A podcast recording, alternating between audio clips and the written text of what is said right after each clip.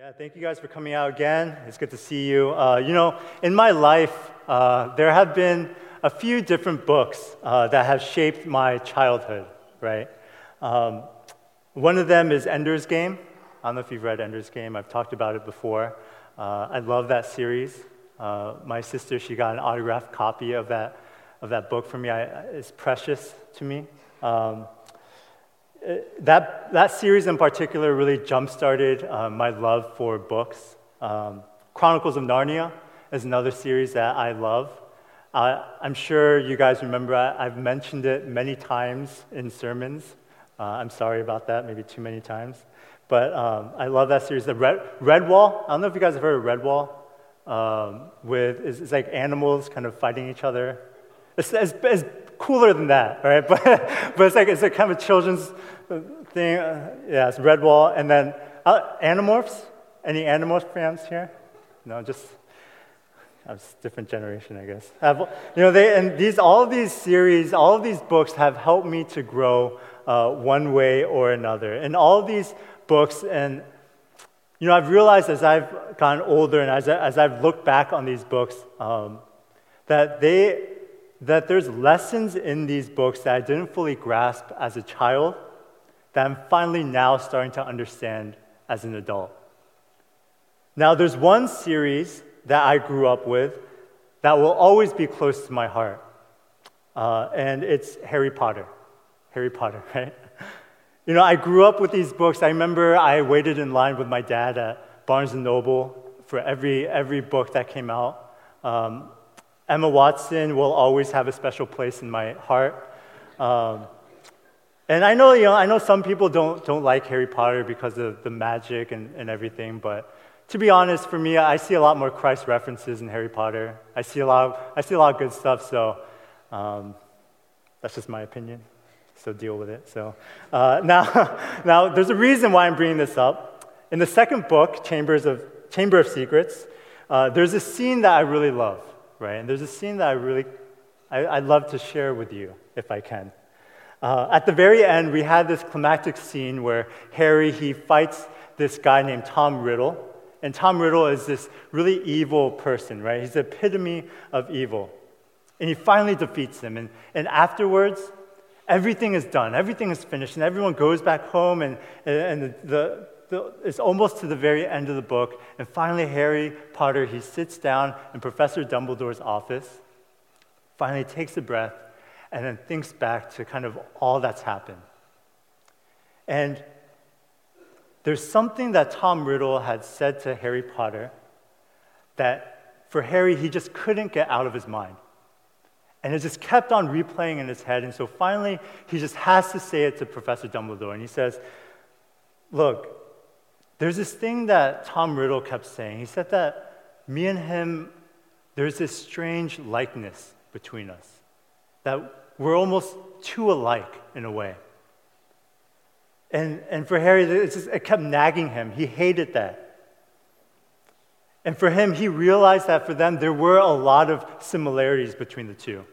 That for him and for the most evil person in the world, that there are characteristics that were so similar between those two, and the only difference between them was that he chose not to be in the same house as Tom Riddle, he said. He said, that is the only reason that separates me from him.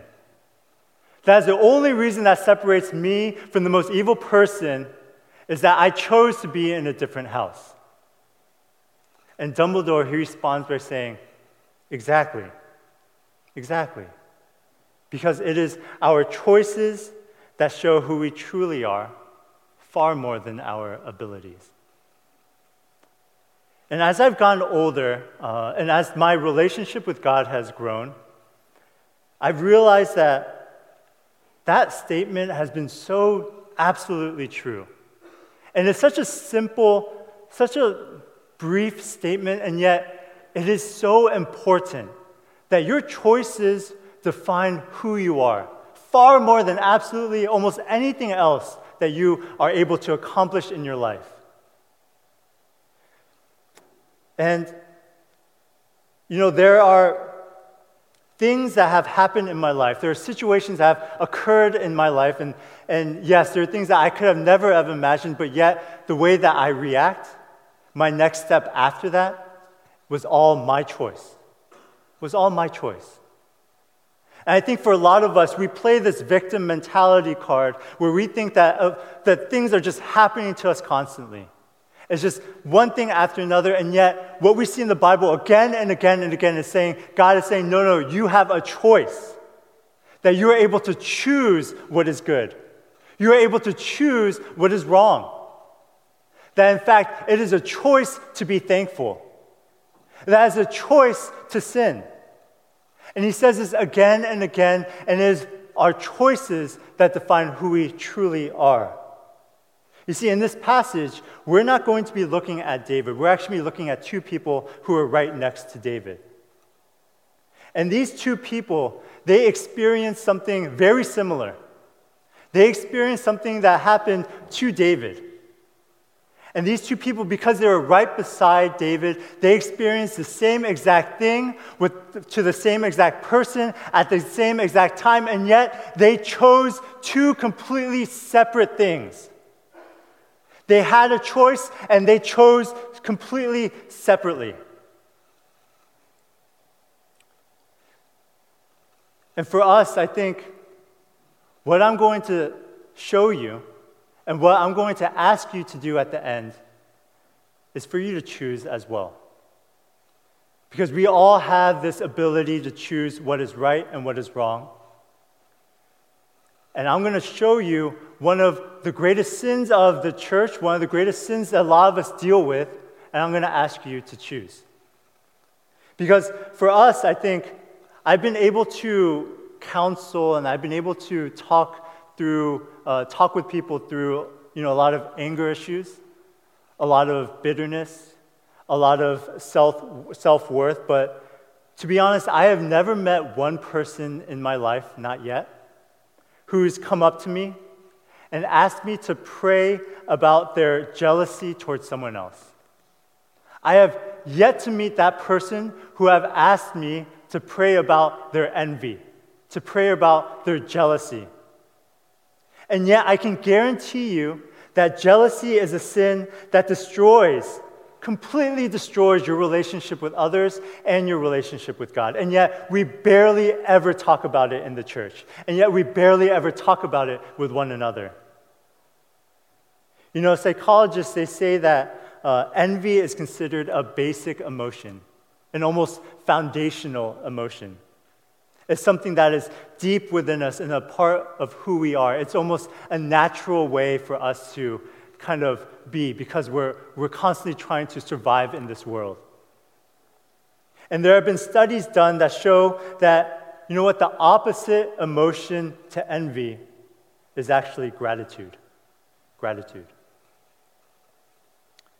In this passage here, we have two people, and in fact, they're father and son. One is the king of Israel, a man who has already secured his throne, a man who has nothing to prove, a man who has nothing to lose, and yet he chooses jealousy. He chose to hate this man named David, and on the other side was his son Jonathan, a man who had everything to lose. A man who knew that if David became famous, a man who knew that if David became even more popular than he was at that moment, that he had the opportunity to take the throne away from Jonathan. And yet Jonathan chose to be thankful. He chose to love him. This world is structured so that we are made to compete with one another. We are forced into situations where we compare one another when it comes to our looks, when it comes to our abilities, when it comes to our lives. We're constantly in comparison with one another. And there's always a winner and there's always losers. And yet in the Bible, it says the complete opposite.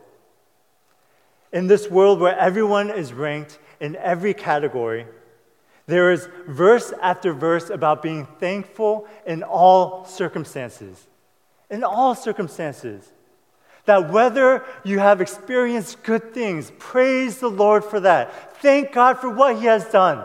And yet, even in your darkest moment, and yet even in the worst situation, even in times when you can't even comprehend what is happening and everyone else is doing well, be thankful. Be thankful. Whether you have much, whether you have little, whether you are rich or poor, be thankful. And it's interesting because this be thankful is a command that God gives. And when He gives a command, the reason He commands is because it's a choice. We are called to choose thankfulness. So you can either look at others in jealousy or you can look at yourself in gratitude. You can either be Saul or you can be Jonathan, but it's your choice. Let's look at verse eight together. And Saul was very angry, and this saying displeased him. He said, "They have ascribed to David ten thousands, and to me they have ascribed thousands. And what more can he have but the kingdom?" The foundation of jealousy is comparison.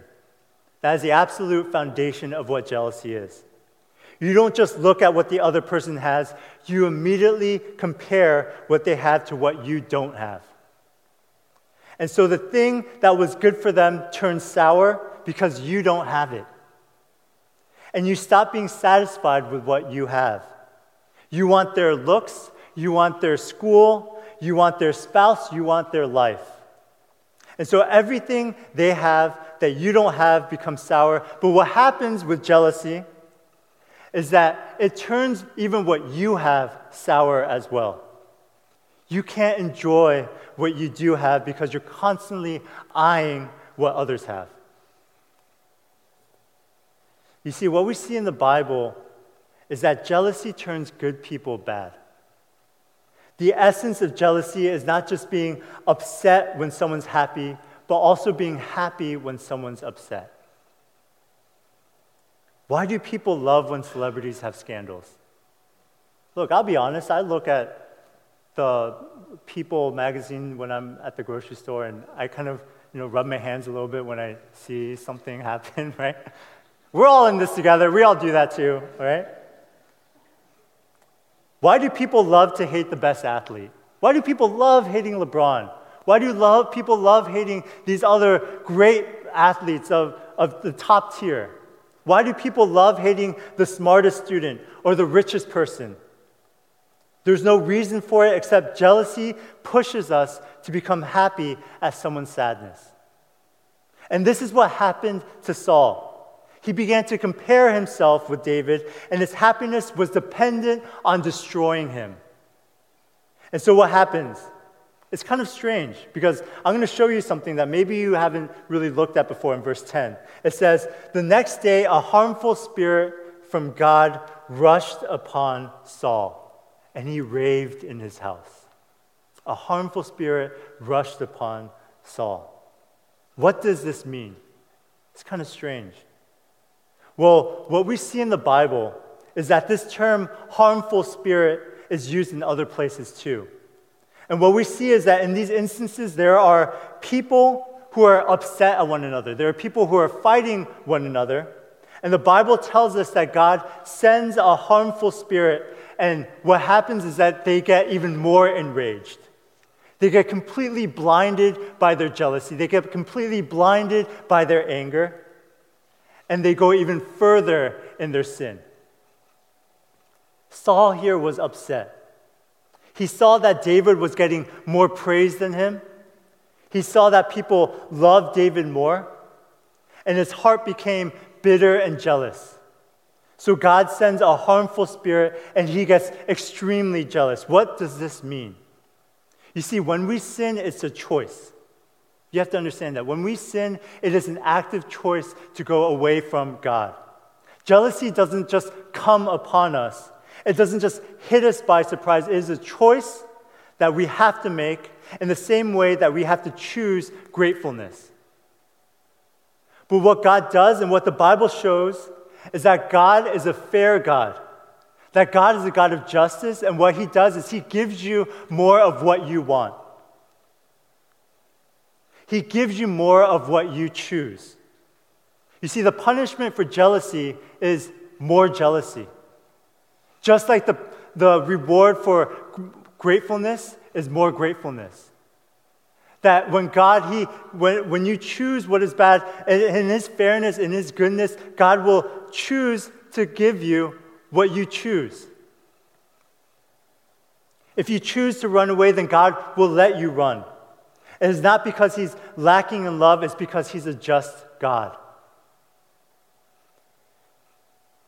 Do you know why the criminal on the cross next to Jesus, repenting and, and going to heaven, do you know why that was such an unbelievable story? Do you know why that was so absolutely rare? You know, sin without true repentance, it doesn't just go away. It doesn't just simply disappear, it stays with you. And those sins, that cheating, that lying, those those things make it harder and harder for you to resist.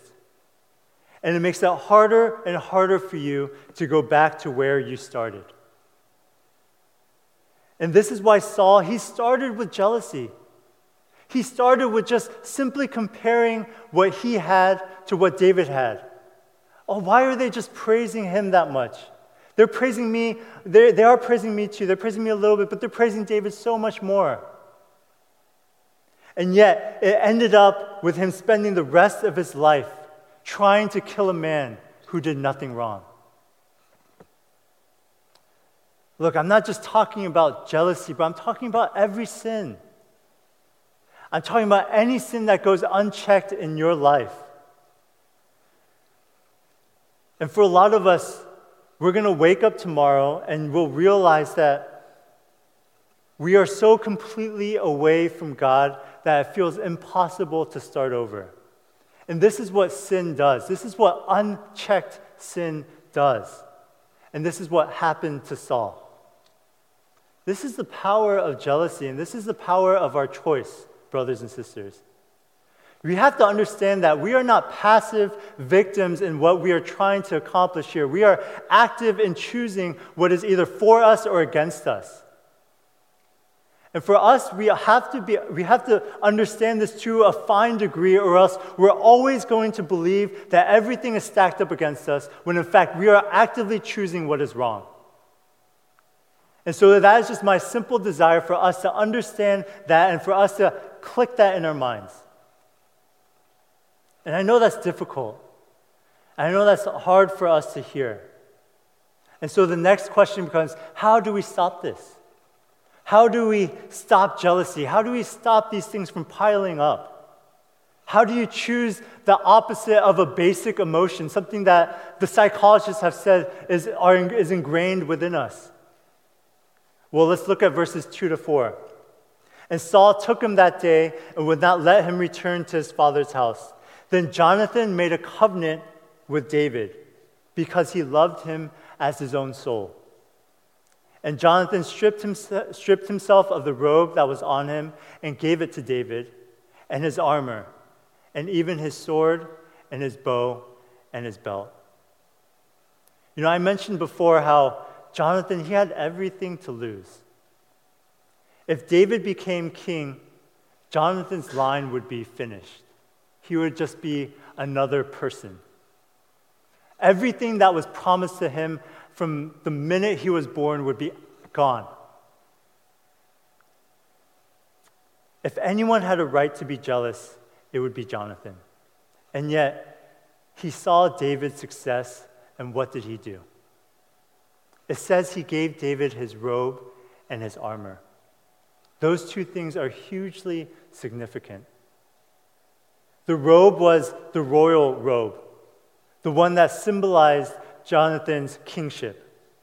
By giving his robe, he was laying down his own ambition. He was giving up his own right to the throne because he saw that David was especially anointed by God. And next, he gave his armor. What does the armor do? It protects you. It protects you. It is literally the one thing back then that was stopping you from dying in battle, and yet Jonathan gave that to David as well. You see, Jonathan is not just giving up his throne to David. He's giving up his pride and his very life. He sees the talents and the anointing of David, and he doesn't try to block him. He instead tries to pave the path so that God can work even greater. Brothers and sisters, do you do this too? When you see others succeed, when you see God's favor upon someone else, supernatural favor upon someone else, where they are succeeding, where they have not even earned any of these different things, and yet God continually blesses them, are you the type of person that blocks them, or do you pave the path for them? Because God will bless who he blesses. That is God's decision. That is God's choice. And yet, what we can do is be thankful in all circumstances. What we can do is just simply follow God's will. What we can do is simply be happy when other people are happy, and be sad when other people are sad. So for you, brothers and sisters, do you block the path, or do you pave the path? This is one of the hardest things that we can do. It is. It's so difficult. And yet Jonathan, he does this gladly. Why does he do this? You see, in this passage, it says that, it says twice, actually, that Jonathan loved David. You know, in this world, love has become interchangeable almost with the word lust. We see someone beautiful and we think that we love them. We see someone rich or powerful or strong and we think we love them, when all we really want is for their beauty to become our beauty, for their money to become our money. We just want what they have. That's not real love. But in the Bible, love is very different. You know, First Corinthians thirteen, that, that famous love passage, it specifically says that love does not envy. That if you love, then there is no room for jealousy. You know, Tim Keller, a famous pastor and author, he said it this way: real love is putting your happiness into someone else's happiness. Real love is saying, I love you so much that I can't be happy unless you have joy. Isn't that beautiful? That when you flourish and grow, then I grow too. That when you're happy and you are growing and you are exceeding, then that makes me grow too. That makes me exceed too. And this is what we want in this church. This is what Shining Star is all about here. It's the whole purpose of, of what we do when we meet for life group. It's the whole purpose of why we go downstairs after service. It's the whole purpose of why we try to contact each other, of why we try to open up our schedule, why even when it's difficult, we try to pick up the phone, why we try to call one another, why we try to invest in each other's lives. It's hard, but that's love. Love is loving each other, even in the good and the bad, is investing in one another. It's putting your happiness into someone else's happiness. It's saying that I love you so much that I can't be happy unless you have joy. This is what the early church in Acts did. This is what we as a church strive to do. And look, man, for us, we're going to experience some of the worst things that this world has to offer. And if you can't find that kind of support in this church, then where are you going to turn? Honestly, where will you turn? Because this world, we have said again and again, is dog eat dog. It's a competitive place. It is always in comparison. And yet, we try to find our support and our care and our love in that place. Absolutely not. Those things will always fall apart. The only place where you will ever be able to find a semblance of what real love is, of what true biblical love is, in the church. Because here, this is what we constantly are trying to teach. That your joy is my joy. That your sadness is my sadness. That your tears are my tears. And yet we will go through this together. that we are here in this together, that we will invest together. Not because of our own abilities, not because of who you are, not because of who I am, but simply because of our God, Jesus Christ.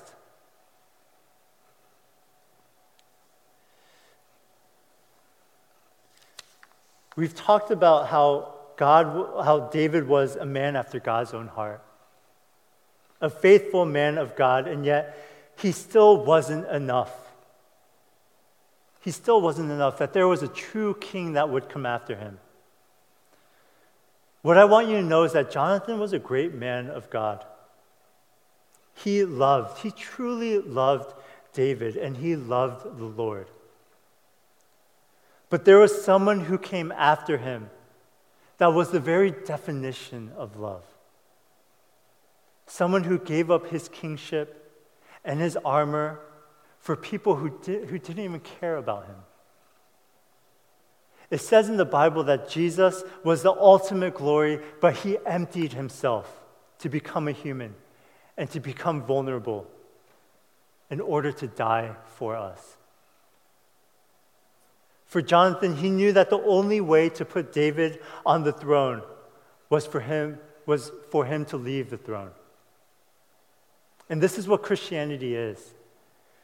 The only way that you will ever truly live, brothers and sisters, the only way that you will truly ever follow Jesus Christ is if you give up the kingship of your own heart. Because for a lot of us, we are still in the very center of our hearts, that we are the kings and the queens of our own lives, that we are the kings and the queens of our own hearts. And yet what God continually tells us is that the only way that you will survive, the only way that you will thrive, the only way that you will truly love is by giving up your throne to him. This is the only way that you will ever be free from jealousy. And it is the only way that you will ever be able to turn towards Jesus Christ. You will never be satisfied. I've talked about how books have shaped my life. And yet even the greatest book will end. No matter how many series I could read, no matter how many great books I can invest in, at the end of the day, all of those books have an end. Everything in this world is temporary. Everything in this world will only last for a moment. There are things in this world that are so tragic and that are so broken. And we constantly turn towards this world for comfort, and yet they can only satisfy us for a moment, and yet we believe in a God that is eternal, that is past, present, and future.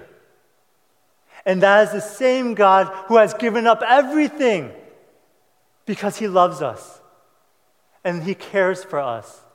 He has given up his throne. He has given up his armor because he loves us. And because of his love, because of what he did for us, we don't need to compare with one another. We don't need to be jealous of anybody in this world because we have the greatest gift. We have everything, absolutely everything that you could ever want. Right now, we live in the richest country in the world. We have family and friends around us. We have a church here. We have every blessing we could want, and yet the world tells us that it's not enough. Don't let the world dictate your choices. Do not let the world tell you what you can and can't have. Let the Bible show you that you can be thankful in all circumstances, that you can love unconditionally, not because of your abilities, but simply because Jesus Christ is Lord over our lives. And so for you, brothers and sisters, will you choose to be jealous or will you choose to be thankful? It is your choice. It's your choice.